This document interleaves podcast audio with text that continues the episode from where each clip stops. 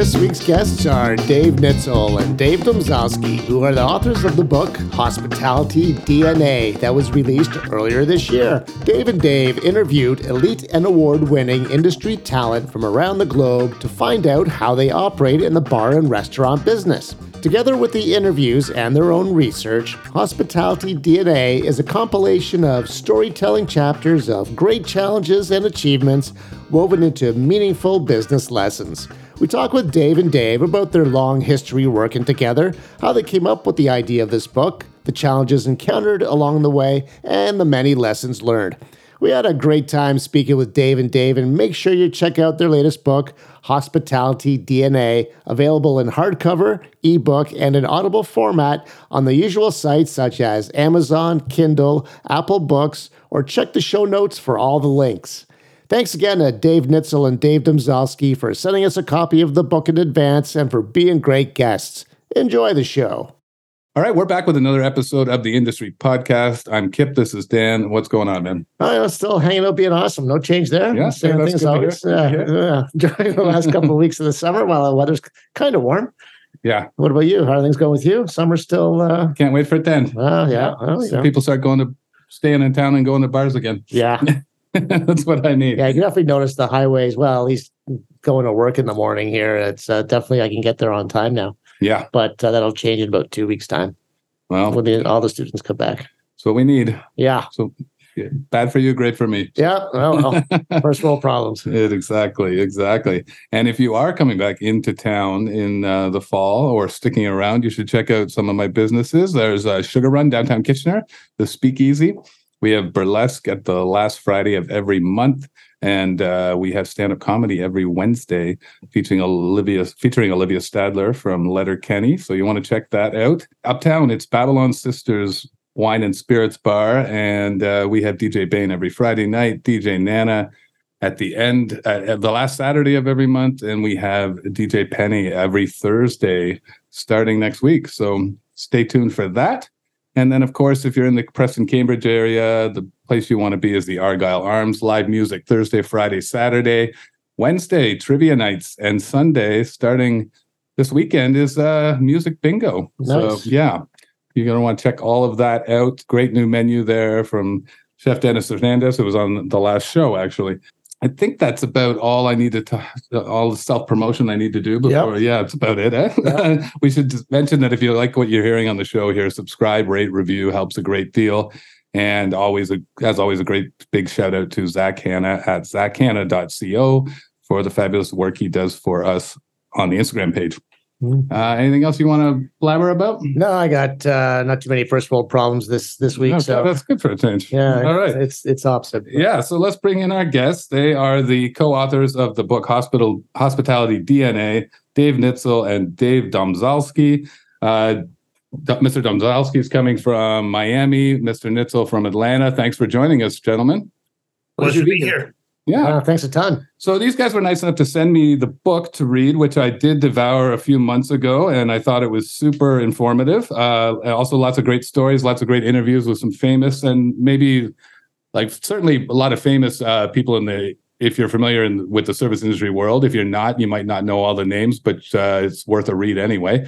Uh, so uh, before we got recording, I was asking you kind of, you guys kind of like how you are connected now. Uh, you wrote the book together. How did that come to happen? And also, uh, sort of, what is your role as a, uh, what are your roles as consultants now? Yeah, I'll try to be brief. So, mm-hmm. Dave and I both own Barmetrics franchises. Barmetrics is a liquor inventory brand. So, we find ourselves in bars and restaurants every single day.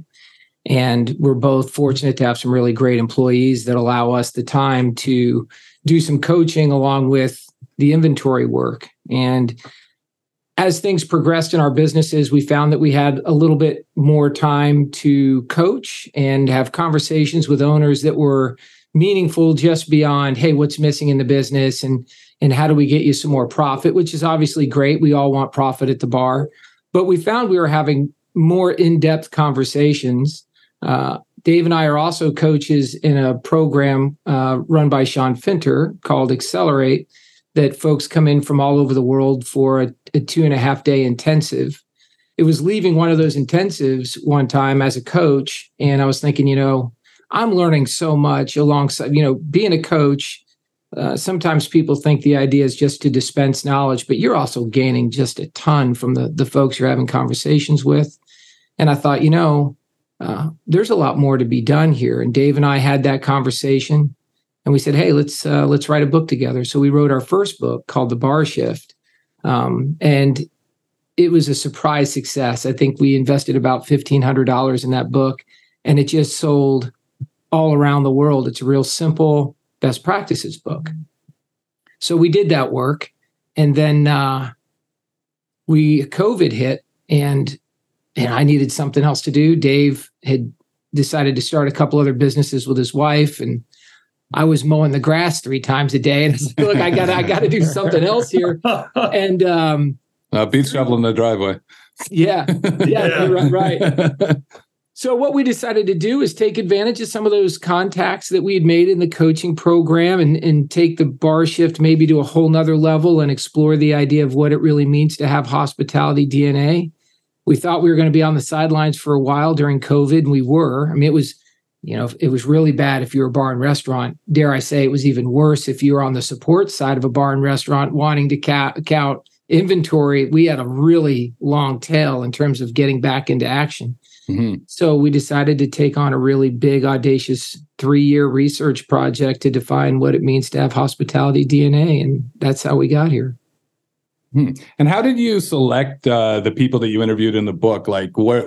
How did you sort of curate the guys you wanted to, the men and women you wanted to talk to, uh, and like sort of flesh out their experiences? Well, we um, we started out with you know we had a short list of people we knew um, who who had uh, a ton of experience, who are award winners already. Um, one of the big one of the early ones that we spoke with Angus Winchester, um, and and he sort of helped us, you know, align to other people. I have connections to Julio Cabrera as, as Dave as well.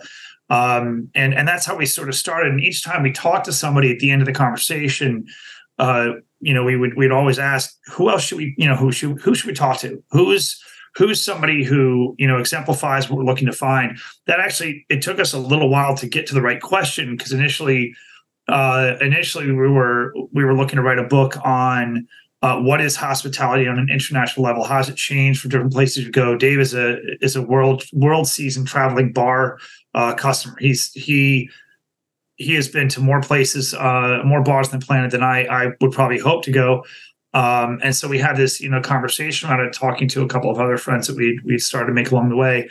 Um, that you know we'd want to do this international book about you know what's it like to have what's hospitality like in Australia versus Canada versus US versus Hong Kong, and that fell flat.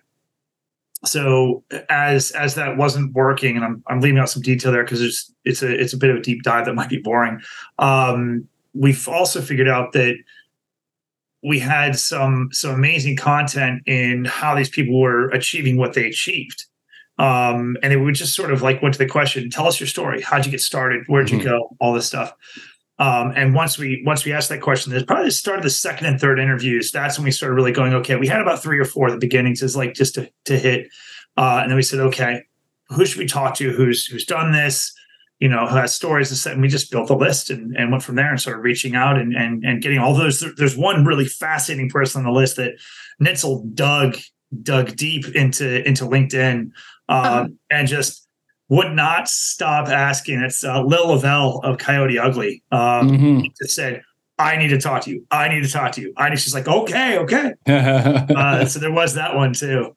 Yeah, it would I would we sort of found that most people in the hospitality industry are pretty um, open to like talk to talking at least to us on the show and certainly probably for you guys yeah. for the book and i think it's like a lot of people just don't ask like you know the, people aren't asking people in the service industry if they want to tell their stories so i find they're a lot more eager to do it and what, what surprised me on that side, and by the way, Lil was incredible and has been. Yeah. She's just been an incredible, incredible advocate for us. She's an amazing person.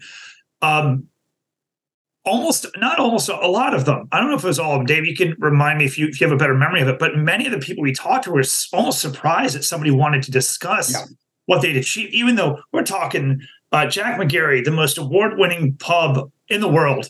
Uh, you know, we've got Julio Cabrera's won so many awards. Salvatore Calabrese has a page and a half of he's a, he's a maestro. He's a maestro, which is like a, a, a it's a, a, title in Italy. And still, they were like, "Oh, thank you so much. This is a, you know, why would you want to interview me? Like, because you're fascinating, you know." Yeah. Um, there, very, very, a lot of humility there. It's pretty, pretty cool. Mm-hmm. And so you you set out to write sort of one book and ended up kind of morphing into writing a different type of book. Talk uh, just as a process question, how does that develop as you're like at one point you realize you're going to sort of switch stream and move in a different direction, and then we can talk about your Helix model and how you develop that. Yeah, it was a little terrifying. So we yeah. started off down this journey, and we had invited, you know, we had several interviews in the can, as they say already. The question we were asking people, as Dave mentioned, was this sort of culture based on your geographic location and and it just wasn't landing like there it was a bad question because people couldn't answer it so we were asking the, the wrong question but the other thing we were looking for that we were asking to say what's your superpower what makes you special people are reticent to answer that question they just don't like to tell you why they're awesome which yeah. makes perfect sense so what they would do is they would sort of counter with what they believe in so then we started getting these answers uh, that were kind of like their personal manifesto of, of what, what they believe in and how they got to where they were. David and I would have this amazing conversation after what we felt like was a failed effort on our part. We didn't get what we wanted, but wow. And then it didn't take us that long. I mean, we're not completely stupid. So we did figure out after about the fourth interview that we're getting gold here. Uh, let's just mine it and let's go for what people are telling us. Like we don't let's just write the book that they're giving us, not not the one that we feel compelled to write because this was just a research project. Let's go where the research is taking us, mm-hmm. and uh, and and that's how it morphed. So we were very open minded to where the information was taking us, and it was taking us down a path of hey, they're they're giving us insights into their their DNA, like what they're truly made of, what drives them, which was the that was so much more interesting than what we were going to write anyway. Mm-hmm. And so that's how the metamorphosis took place, and it, w- it was wonderful to be honest. So that's kind of like just a good tip to anyone else who's trying to write a book. Just uh, go where the people are taking you rather than trying to force your idea into the book it's almost like opening a restaurant. You know, you find the same thing. It, yeah. You know, you can say, "Hey, I have an idea that I want to impose on the community," or "Hey, the community really needs something." Let's put what the community wants out there and isn't life so much easier it's no different yeah yeah now with you guys living in different states does that make it a little bit more challenging to collaborate on that book or is it just got used to like collaborating online all the time not, not at all as dave said after each after each one of these calls we would talk for uh, upwards of two hours each time and take notes and so on if we needed to, we do a call like this. A lot of it happened on the phone. He would write. He actually had to drag me through it. So, so he mentioned earlier um, in a good way. He mentioned earlier that my wife and I were launching another business, and it was uh, my job was front loaded with her. I, I, wrote the business plan. I'm the numbers guy. Um, she had the knowledge on how to execute, um, and I had to you know do a ton of work up front. So Dave said, "Hey man, we're going to write the second book. We're going to do the interviews." I said, "I can't. I, I, I absolutely can't." And he came back a day later and said, "Well, you're gonna." Um, and uh, uh, he's like, "Look." It, I he said I'll, I'll do the front work uh, and I know you'll catch up and I did. So once once I was in more, I was dabbling here and there and I, I was there for almost almost all the interviews. There's a couple I couldn't make. Um, then it was you know I had at first it was two maybe three chapters to write. I think it was three chapters to write of my own um, that he wanted me to to pilot for certain reasons. And I had to rewrite a chapter because we had somebody uh, bow out, so I had to do a complete rewrite. Um, and then once that once the editing started that's where it became extremely collaborative. So the initial part was just fun having these conversations. My wife would be in the room like that was fucking amazing. She would listen and like that was incredible. That guy you were talking that was so cool. So we knew we had something outside of that. We thought it was interesting. Uh, a person she's hotels. The person outside of restaurants said yeah this is good shit. Um by the way glad i don't have to watch my language so much on this one. No definitely not. Uh, but it was it was the rewriting uh, and the editing that for me was more exciting and uh, odd to say exciting typing the keyboard.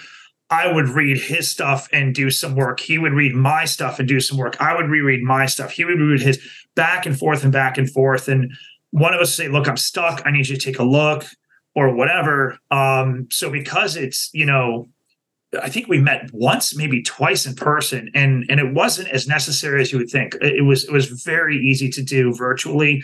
Um, most of it being on a keyboard, and hey man, I rewrote this. I need you to read it. Okay, mm-hmm. I read it. Hey, I found these three things. You want me to change? Yeah, just change it, fix it, whatever. You got it, and add your voice. I'll add mine, and and and so on until it was complete. Uh, I'll get one more process question for you, and then we'll get to like sort of the the meat of the book. But like when you're how when you're talking about like oh you were writing one section, other Dave was writing another section. How do you guys come to those um, decisions? Like who's writing which parts of the book? I just I might be the only one who finds that interesting, but I do. That's it. You know, uh, Kip, that's a great question. Thank um, you, Dave. I appreciate it, that. It, it really is. It really is. Um, Dave and I don't have a lot of ego in this, so um, it, it, was it, literally Dave could write a chapter, send it to me, and I and I would say something like, "Dave, uh, this is terrible. I need to totally rewrite this." You get to keep your interpretation, but we need to make this doesn't make sense in this respect. And and I would rewrite something, and it would always come out better. And the reverse is true. I would send a chapter to Dave and say, "Dave, take a look at this." And you say, "Dave, like you have 12 run-on sentences here like this doesn't right. work this language doesn't work for the industry i'm i'm i'm a bit of an industry outsider so dave dave helps guide me through some uh, potential pitfalls when it comes to the verbiage i choose or the uh, lexicon of the industry to make sure i have it right i mean i've been doing this 10 years but still i feel a little bit like an interloper mm-hmm. um, and then what's really interesting the, maybe the most fascinating part of doing a project like this, a research project, is how you interpret the data. So you and all four of us could hear a story. Let's say we hear someone's life story and, and what they determine to be what they consider to be the keys to their success. But you have to sort of pull it out of the story. They don't just say it, it, it comes in nuggets. At the end of that, you have to decide hey, what's your opinion of what we just heard? What was the most important points do you think? And you have to be able to delineate between what struck you and what would be most relevant to a larger audience. What do other, you know, what would impact others the most? So there's a lot of debate would happen, and we'd go back and forth on what we just heard, what matters the most, how do we interpret that? That's not that's not easy to do. Um, and I think for Dave and I, we have very similar uh, ethics and values. So that made it easier. Then we could just argue about a matter of opinion, but not where the book was going, if that makes sense. So, um, getting to the helix points, we had some really lively debates in the end, more so than the chapter writing in the beginning. At the end, when we were trying to string it all together to define hospitality DNA, that was mm. tough because that's what we were doing. Like, it's one thing to write chapters and business lessons, but then to say, what do all these have in common? You know, that's what we owe the reader at the end. Yeah, um, that was tough, uh, and it's still open to debate. You could read that, and I we welcome it. Uh, you and Dan might read that and say, you know what, I come to different conclusions mm-hmm. at the end of this, and that's awesome. Like if you just read it and then come to your own conclusions, no sweat. Like that's fantastic. Uh, so when I got your book, I really didn't know what to expect. I didn't know what it was about specifically, and I was like, "Oh, it's probably like there's a lot of books about the service industry out there. A lot of them tend to be very similar." I was expecting more of a straight interview with just bartenders. It's much much like we do on the show, right? Mm-hmm. Um, and then I, I was kind of surprised once I got into it about how it's it's almost a how to manual on how to open your own business if you look at it from that perspective. And it doesn't even necessarily have to uh, apply specifically to the service industry. Although uh, a question for you might be do you feel like the service industry opening bars and restaurants is different in a way than opening a uh, like a retail shop or another kind of business because uh, i've always found it to be a very like it's a business but it's very different i think uh, it i think it, i'll jump first dave yeah. and then you okay. fill in the blanks i come from outside the industry and so my that's part of my fascination is i'm i'm in awe of you guys and i don't I, and i'm not kissing up i mean i really am I come from a place where I had responsibility for 3,300 stores, $3 billion in revenue, uh, over 10,000 employees. And, but I was, I had massive amounts of support everywhere I looked. Every, uh, every angle of the business was covered with a vice president of expertise in some form right. or fashion. And then uh, when I got into this, I was blown away that all that expertise landed with basically your local bar and restaurant owner, trying to be the real estate guy, trying to be the HR person, trying to be marketing, uh, trying to be operations, try to be startup. Um, it's a ton. And I, I looked at that in awe. For me, that's a huge inspiration for uh, the writing of the books was to say, how can I take a little bit of what I think I know, not insult the industry and the people that are busting their ass, busting their ass and doing this right, but there's something there that I think we can share. And if I can interpret it right and get that mix of what I did in a previous life, bring it in here in an applicable way, which is why Dave's vital to everything that we do, and then give it to someone like you, and you read it and go, "Yeah, you know what? This is helpful." That's it. If you ju- if you get one thing out of that and go, "That really helped. That changed the way I look at something." Then mission accomplished for us. Mm. Sorry, Dave, I jumped in. No, no, you're fine. I would I would add one sort of uh, a sort of a side piece. That's not a caveat; it's a side piece. In terms of small business, uh, I don't think I don't I think this applies to to many. Um, and I could tell you, I have several family members in different service industries, um, and my wife, like I said, in hotels. I have an aunt who's uh, she's in her 70s. She started the largest massage uh, therapy school in in Michigan um, and practice and she read she read the book. She wrote us a wonderful review on it. She said you're wrong. This isn't a hospitality industry. This is service. Yeah. Anybody um and she didn't say wrong about the book. She said just what you think it is. Yeah. Said, anybody in service whatever that service is this applies. And i would say knowing what she went through as a business owner it's, it's similar to a restaurant owner. She had to learn everything. Um her and her husband built an entire facility. It was a geo geothermic. They started in a tp shit you not like literally a tp um, and went to a, a small house and then they built the center. They had to learn every piece, contracting, all that. So while while I I do have my own, you know, there's a place in my heart for the restaurant industry, and there's more complexity I think in it than any other uh, industry in the world in terms of small business, especially because you get past the service side, you still have you have to deal with food and spoilage and and constant customers, drunk people, and all that. Um, just adds layers to it um, I think that overall the journey, and by the way, I'm really happy you noticed that in the book because it was designed at the very end. We designed the chapters to flow in a way that's like, this is the journey, this is the story. If you look mm-hmm. at it one person, like, yeah. um, gain knowledge, uh, you know, build build your your vision and so on, and then you know, as you're starting to operate, it's like pre work operations and and so on.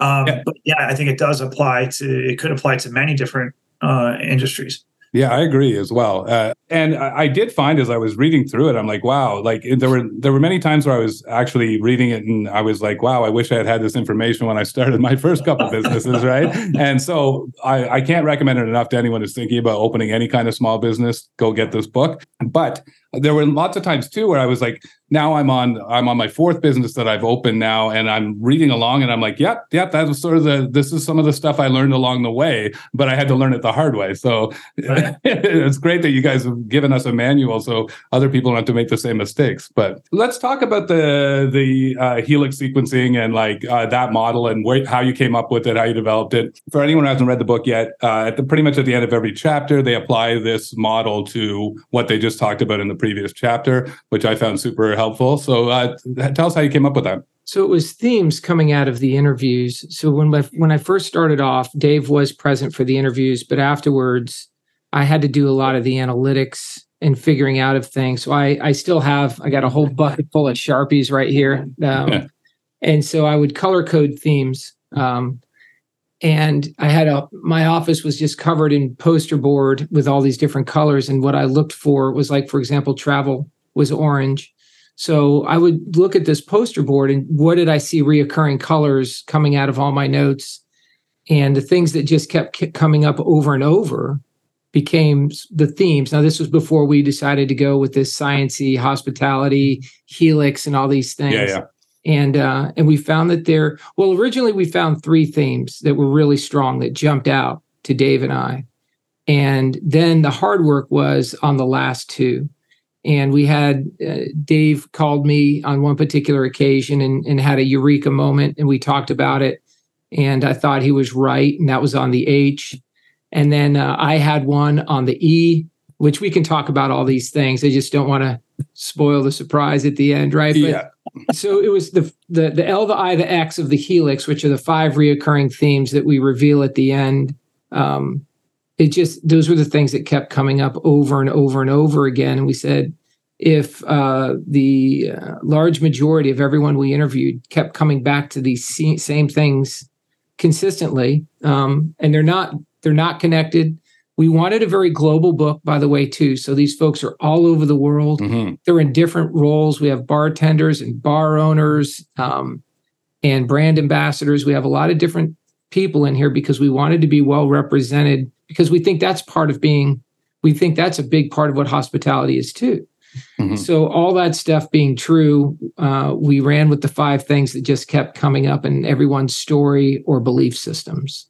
Yeah, and I think it's kind of I found it super helpful because it almost it's it's a I don't want to give people the wrong idea that it's like you're reading a textbook because it doesn't read that way at all. It's super fascinating. It's uh, you're reading like interviews with like you said incredibly interesting people from all over the world but then you sort of tie this kind of science gimmick to it as a way of like giving sort of a like i said earlier a how-to manual on how to get this stuff done so it kind of all ties it all together so it's sort of very entertaining and very informative at the same time which is not always easy to pull off so congrats yeah. on that guys yeah thank, thank you very much we um that was a big deal to us Look, we had time so the folks right. we interviewed made storytelling easy. I mean, the journeys of these these folks. You've had uh, Kat on. I mean, the journeys are unbelievable. The hardest thing about writing this book, the, it was getting doing their journeys justice. Mm-hmm. Yeah. That that was also. I mean, man, you read it. I mean, some of these stories. There's heartbreak. There's tragedy. There's great triumph and success.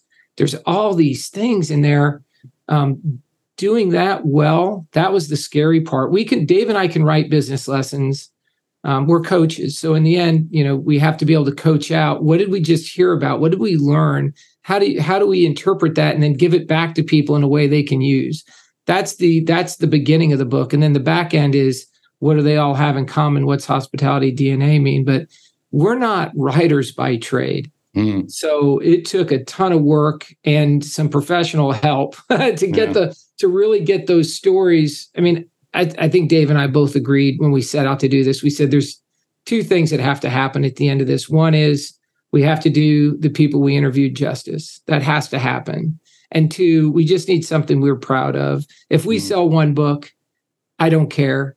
As long as we do right by the people that volunteered their time and effort and that it's something that we can hold our heads high at the end and say, you know what, we did that. And that that's it. Everything else that happens after that is just bonus. Right. I was struck by when you mentioned the stories and some of the heartache and all that stuff. A lot of the a lot of the stories there's definite periods of failure in the uh, the interviewees interviewees yes interviewees uh, story and experience and i was wondering do you think that that's almost a vital part of uh, ending up with a successful business you know, yeah you know what man um, it's funny you said I had to fail a lot and I wish I'd had this book. If you'd had this book, you would have failed in different ways. Right. Um, yeah. I think one of my favorite quotes, I want to say it's, it's either Eisenhower or his wife. If you're not failing, you're not trying hard enough. Mm-hmm. Um, there's different versions of it that I've heard, but that's that's the gist. And now having having started three businesses, I've got you know Barmetrics, I got the one with my wife, and I've got the the book with Dave, which is it is a whole business. We we yeah. have more going on around that. I fail constantly. I'm I'm trying new stuff. I'm busting my ass trying to figure it out, and I fail at something. But then you learn, you go back, you grow, you do it again. Um, you shift. It's it's almost like you know scientific method. Here's my hypothesis. I'm going to try it out. Did it work? Yes, great. Did it not work? Okay, let's rework the whole process. So I, I think it's a critical part of uh, of becoming su- successful. And I think I think if you asked any truly successful person on any level, however you want to define that success, if if they had significant failure along the way and they said no, either they're lying or they are godly. I don't know. The one, the one in a million shot. huh? the one in a million shot. One in a million, one in a in a nothing, man. Never yeah. happen again. Yeah. Uh, you know what is it? Uh, uh, Branson, Richard Branson, he'll talk about all the time. He's like, dude, I fail constantly, mm. and that mm. man's super successful. Yeah. What What's important to note, Kip, is in the uh, I think in the helix, which is part of the hot, what we define as hospitality DNA. The I is indomitable spirit, right? Which is the inability to be defeated. What is so special about these folks and uh, the ones that are the high achievers or let's call we used award winners because we needed some point of differentiation. Right. Sure. so um, what was so unique about these award winners was they came through adversity. They have grit and tenacity and all that but they came through it with a smile. Uh, they came through it with um, with a spirit that is somewhat hard to imagine given some of the tragedy that they experienced. It it didn't affect um, it didn't it didn't affect how they felt about life, I suppose. And to see them just deal with it and move on and still want to give to others, they're just they just have a certain DNA where they want to give to others, make people happy, give those experiences, they live for it. Mhm. And I think it's an incredible trait. Uh, I'm not sure I possess that trait. I, I can get a little pissy about things. These folks aren't, um, and we've been asked, you know, are they, uh, is it optimism? I think it's not optimism because they do have, they do have a, um, there is a pessimistic side, but it doesn't, it doesn't show up in the business. It may show up somewhere else in their personal lives, but it doesn't Dark seem to show up in the business. And I, we found that fascinating because you're right. You would find the reoccurring themes of failure, overcoming it, and you say, "Well, how do they do that?" Well, that's how they do it. They overcome it with a with attitude. Mhm. There's the I don't know another saying, right? Is life is five percent about what happens to you and ninety five percent about how you respond to it. That Mhm. absolutely is in the indomitable spirit piece uh, of the DNA. Yeah, it's funny you say that. Just even listening to you talk about that, and sometimes it's hard to self-reflect. But like when I think about my experience in the owning the businesses, it's uh, like it's just so hard all the time, right? Because the margins are so thin in the service industry, and it's like it's just really hard to make a go of each one. And sometimes you can really feel worn down, and you get negative thoughts. And but then I, when I enter my businesses and they're being run in the way that I that I visualized when I opened them, then it's like it's almost like all that stuff washes off of you and it's hard not to feel positive it's like look what i've done you know Yeah. yeah. yeah, that's it. That is absolutely it. so i don't want to give away too much of the book obviously because we want people to buy it oh maybe this is a good time to mention where they can get the book They can get the book on Amazon. It's Okay. available in hardback, paperback, Kindle, uh, and in Audible. Uh, you can also go direct, directly to Audible to get the book, the audiobook.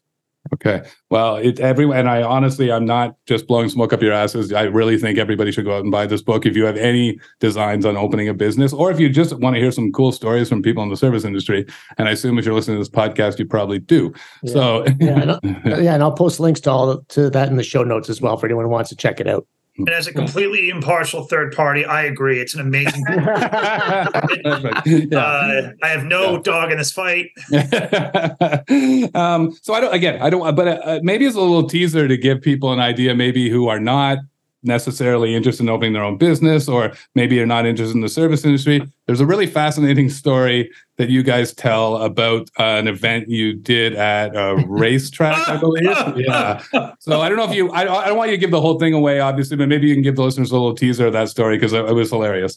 I'll let, and, I'll, and I'll let- yeah, I'll let Dave. I'll let Dave run with it. But I will tell you, Kip, you have no worries. There's so much content in there. Right, yeah, You- yeah. don't- so don't worry about. You Okay, ask great. away, and we'll answer away. Whatever you want to talk about, you talk about. We'll answer any questions you got. Yeah. Okay, well, let's talk about that uh, story then, because it was, uh, like I said, it was hilarious and tragic at the same time. So, Yeah. It is to this day. It hurts me, man. yeah, uh, so leading up to me moving to, to Florida, I, I knew this knew this guy and fascinating human being, a brilliant man, um, so many skill sets, and without without I had to be careful what I say because we've changed all names and Mhm. and, and so on in, in the in the book for good reason. So he was setting up this event, said, Hey man, I need your help. And uh, and everything was going well. He said, I need you to design my my um my managerial strategy and and my uh, training book and cocktails and just set this. I don't have the operational side to do it. He had he had his own venue, uh, but it's a very small small bar inside of a much bigger entertainment complex. So he didn't have a ton of experience with it.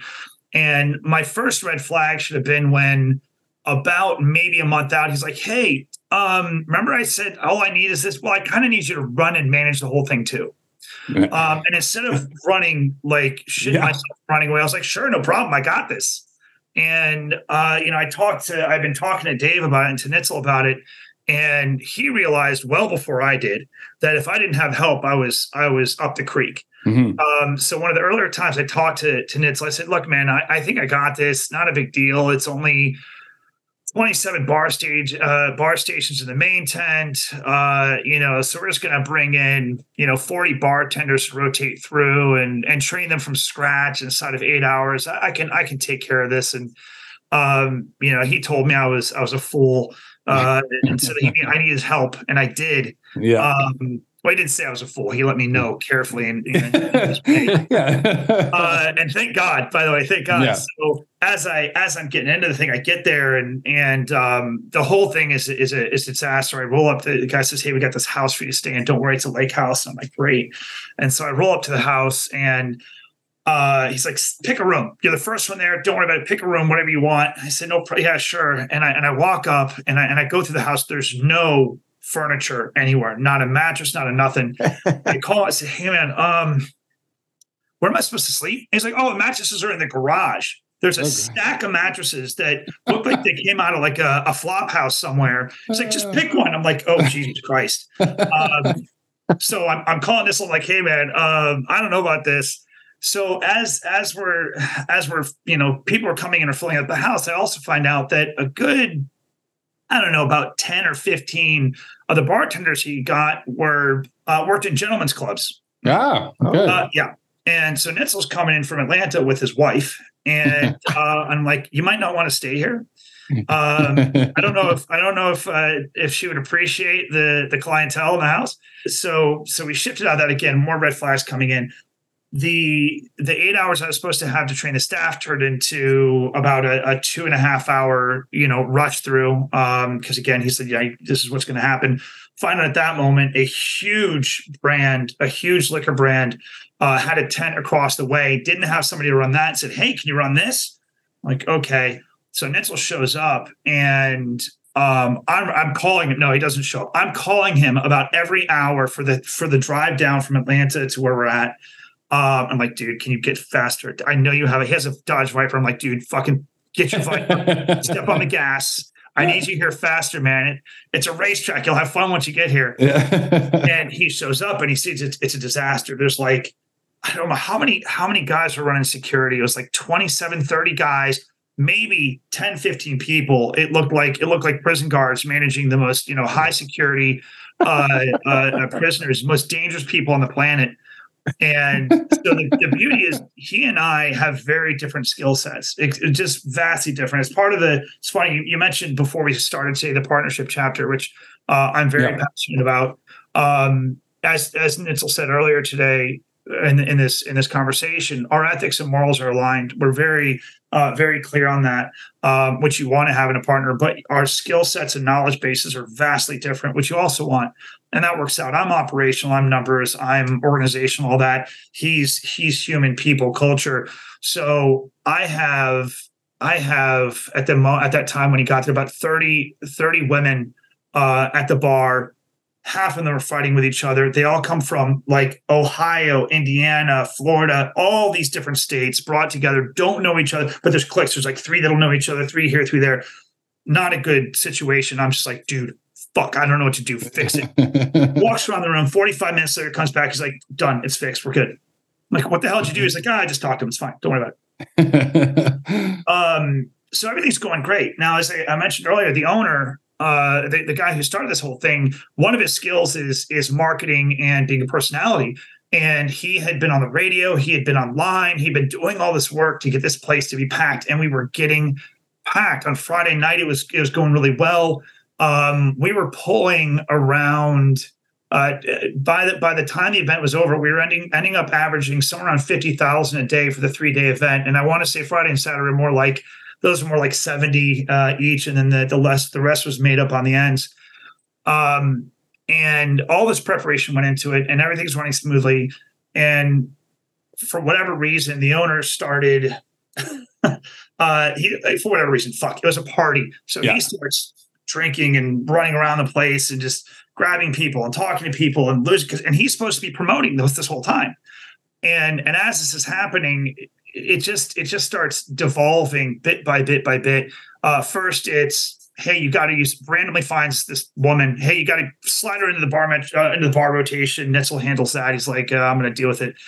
Um, and and and and various various other things. You know, bartenders are disappearing for whatever reason. Uh, again, usually he's involved. So finally, there's this uh, there, there's a, a, bikini contest for you know we were trying to talk him out of it and he's like no it's got to go on it's got to go on um, and what we did we were like fine you know what it's off on the stage maybe 20 30 feet away there's this huge field next to our next to our our restaurant which by the way incredible there was it was an asphalt slab a day before we got there and I watched this thing be put up. And like I said, it's a full 27 station bar, TVs, kitchen in the back, cranking within 24 hours. It That's was crazy. Amazing. All Yeah. this work. Um, and this is about discipline, right? We did all this work up ahead, and then it just fell apart because, unbeknownst to us, Nitzel comes up and he says, Dave, um, where the fuck are my bartenders? I said, What do you mean? He's like, I think it was like five or six of them, right? Or maybe maybe it was up to like 10 Yeah, of them. yeah, yeah, it was five of them disappeared Five of 'em. during, during Gone. peak trade. We're about five, six deep. I mean, we're Six deep cranking. at bar, crank it. We're we're on our way to do we were supposed to do, if you read the book, we were supposed to do 200,000 and we were on our way. Like we were easily on our way. And all of a sudden, five bartenders disappeared. People are getting pissed. Uh, and he says, find my fucking, gr-" he's pissed. Like, find him. So turns out that we didn't know this. This is complete shock to us. We knew the contest was going to happen. We were already like, uh, because there's other stuff, and I, I don't want to give away too much of the story. But he took five of the bartenders and um, convinced them chemically uh, to get on stage. they're done. They're a wreck. They can't come back. They can't work anymore. They're they're just out of their minds. Um, and that ended it. That was, uh, you know, there was a chunk of people who went to watch it. They kind of didn't come back. A bunch of other people left because they couldn't get service anymore. Um, later on that night, is um, I think that was the night when you were like, "Dude, I'm out. I can't." Like he he was like, "I'm done. There's no more to do here. The bar is dead. I'm gonna go sleep." Because we hadn't slept for 24 hours at this point. No, Right. I was working. I was working twenty hour shifts, and I, Yeah. I mean, I- this this guy's too old to be doing that. He, he wasn't. He wasn't failing. He was Yeah. just. No, I he was wasn't Done. bailing. Just done. Brutal. Yeah. Yeah. Look, No I'll breaks. tell you, Dave's leaving out like gobs. I am on purpose. Yeah, yeah, yeah. Look, We, we, we didn't want we, we want him to uh, read the At one whole point, I had story on the pulled book. on me. What? I don't know. Well, look, to, to- to set the stage a little bit too. So there's about a football. This is about the size of a football field space. There's seven. This guy's organized seven concerts. So we've got concerts go, rotating through bands rotating through nonstop. When the concerts aren't going on, we've got uh, racing movies playing on a, a jumbotron. We have maybe the largest tequila brand in the world with a tent. Who they're they're completely pissed off at this guy because of an arrangement that he screwed up Oh, and then this that. is a pop-up that we're going to do like dave said 200000 in a couple days at one of the biggest race events in the world and if done right there's the contract to do two of the biggest race series in the world you know every week or every other weekend so Oh. you gotta you gotta you got a lot of money on the line. And so the moral of the story is it's really about it's about discipline is the way we name the chapter but it's really about motivations. And this Mhm. guy was dealing with some stuff personally that he would decided he was going to work through in this event right? Which had to do with divorce and women and some get some payback let's say. And he went berserk and uh and look um the best laid plans of mice and men this guy had planned this thing to the t the T. and you've and you've never seen a greater implosion in your life It's so, crazy to think about because like the amount of work it must have gone into to plan the whole fucking thing and then just like not be able to keep it together the, when it was wine going dine CEOs, executive level people, convinced people who thought like there's no fucking way, and he got them to believe. Yeah. Yeah. Got them to believe, and then just all you He had had to do, it. like do three more days, then we'll celebrate three Yeah. more days. no. He had it. He absolutely It's had it. It's all about knowing when it's it's it's time to to do your celebration, having the discipline to see it through. And man, I, I watched him. He was having a blast. He had a great time this three days. Fantastic time. Yeah, but maybe if that's what you, the experience you want, maybe just go to the festival rather than organize the whole thing. That would Well, work better. You know what, Kip? That is right. And here's what you're on to it. So he had Yep. done that like his whole life. So he was a local. And so for the locals, it was kind of like the local Mardi Gras, this race was. And then you had your race, sort of hardcore race fans.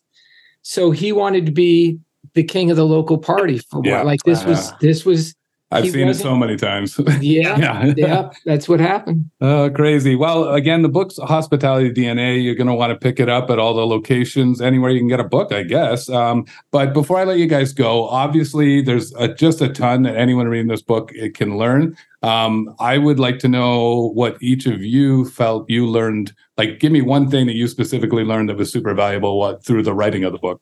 I'll go first, Dave. You go Yeah. first. Yeah, yeah, you go first. If it was, that's a great, that's a great question. That's a wonderful It wasn't, it wasn't just one thing. That's for sure. Because there's a lot of we're doing. I'm sure it's tons, but yeah. it is tons. we're Yeah. doing. There were we had a sixty thousand word deal with the book, and we we were at seventy five thousand, and our publisher was like, "Hey, man, you guys have to stop writing." and so we've um, we've actually built some coaching, and I'm not pitching anything because Yeah. it's not even something uh, really that we sell. It's something that we do. So we've built some coaching programs uh, and some speaking engagements off threads from the book, like um, um, the Inception archetype, which is one of the neatest learnings. I, I I'm blown away by that in the book. It came from uh, Dave Kaplan and the Death and Co team. So that was like an operational learning uh, that I got from the book. The bigger answer would be uh, oh, the willingness. This is an amazing. This industry is full of amazing people, and the the spirit of giving, the willingness to tell what's essentially a total stranger uh, your secrets to success, your greatest failures, your triumphs, just to open up like that. Coming, a guy coming from uh, Fortune 500 corporate America, that is not how Yeah, we yeah. operate. It is- it is Don't not. It's not in our Yeah. DNA. right. And so to watch people do that for someone like me, I'm just I'm in awe. Like I'm like, Yeah. you know, so it it's part of what inspires me to write. Now, you guys probably like, yeah, that's every day, that's all of us. But for me, I'm blown away uh, Mm. by that. And so maybe I had a hint of understanding of that, but after the book, totally different. Like just uh, amazed at the willingness to share and give essentially to the competition, like in Mhm. a way, Mhm. you know, but that's not how the industry views it. The industry No. views it itself as a community, not as competitive sets. And there is real beauty in that. So uh, that would be my answer. Um, Dave? Yeah, I come from a very different direction. I've never, uh, well, I worked corporate briefly, uh, Polk Audio doing speaker stuff as an engineer. So I don't have that experience. And, and as Dave said, you know, that's something I would, uh, or we would be, you know, comfortable with. I, that's what I knew growing through the industry is, is that's people that share.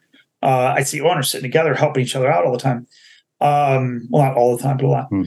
Uh, for mine, I would extend the sharing thing there's there's two there's two pieces one small i'm surprised or a little bit not surprised but it was it was delightful to see and and and not um yeah it was a little surprising that we recently had an amazing uh gentleman by the name of daniel Nevev- uh, nevievsky Yeah, we had him on the show. i'm hoping i'm saying his name right I- i need to ask him Nevsky. and Nevsky, What's that? yeah. Nevsky. Nevsky. Nevsky, Yeah. um, he read the book and put together this incredible post. I mean, he's putting his spin on our concepts, just amazing slides on Instagram, and uh, got people engaged in Europe uh, in our book, and they're buying it. And when I'm like, holy shit, ask for nothing in return, nothing. Yeah. Um, and that was in, in in watching, and I don't know him, so I'm not making a comment on who he is. No. Um, but I see he's got 76,000 followers. I know, he's, you know, he's doing brand repping and stuff. And to to be like, nah, I, I get money elsewhere. This is important. And that's what we said. This is important. That that was that was huge to see people um, and more and more people saying, you guys have written something important. Um, that's that's been I don't I don't know if I can find the right word. Um, that's hit me in a very deep level uh, to my core to be able to have created something that that people are holding up that way. Um, and I have I have a hard time with with looking at that success and be like, yeah, I, I'm proud of what we did. Hmm Um, but but their comments are are are, are higher or are are their their compliments are higher than I expected. And that comes out of the other piece, which is I didn't know I had the discipline to spend three years writing a book. hmm Um, and part of that, hard. what's that? It's fucking hard. I've given it a It is, shot. but part of that, yeah. I'm very aware, honestly, and I, this is the last plug I'll do for partnerships.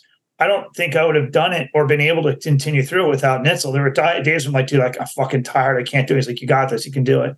Mm-hmm. Um, so, you know, watching my relationship with him, him grow. This is to to be open as we are in the industry.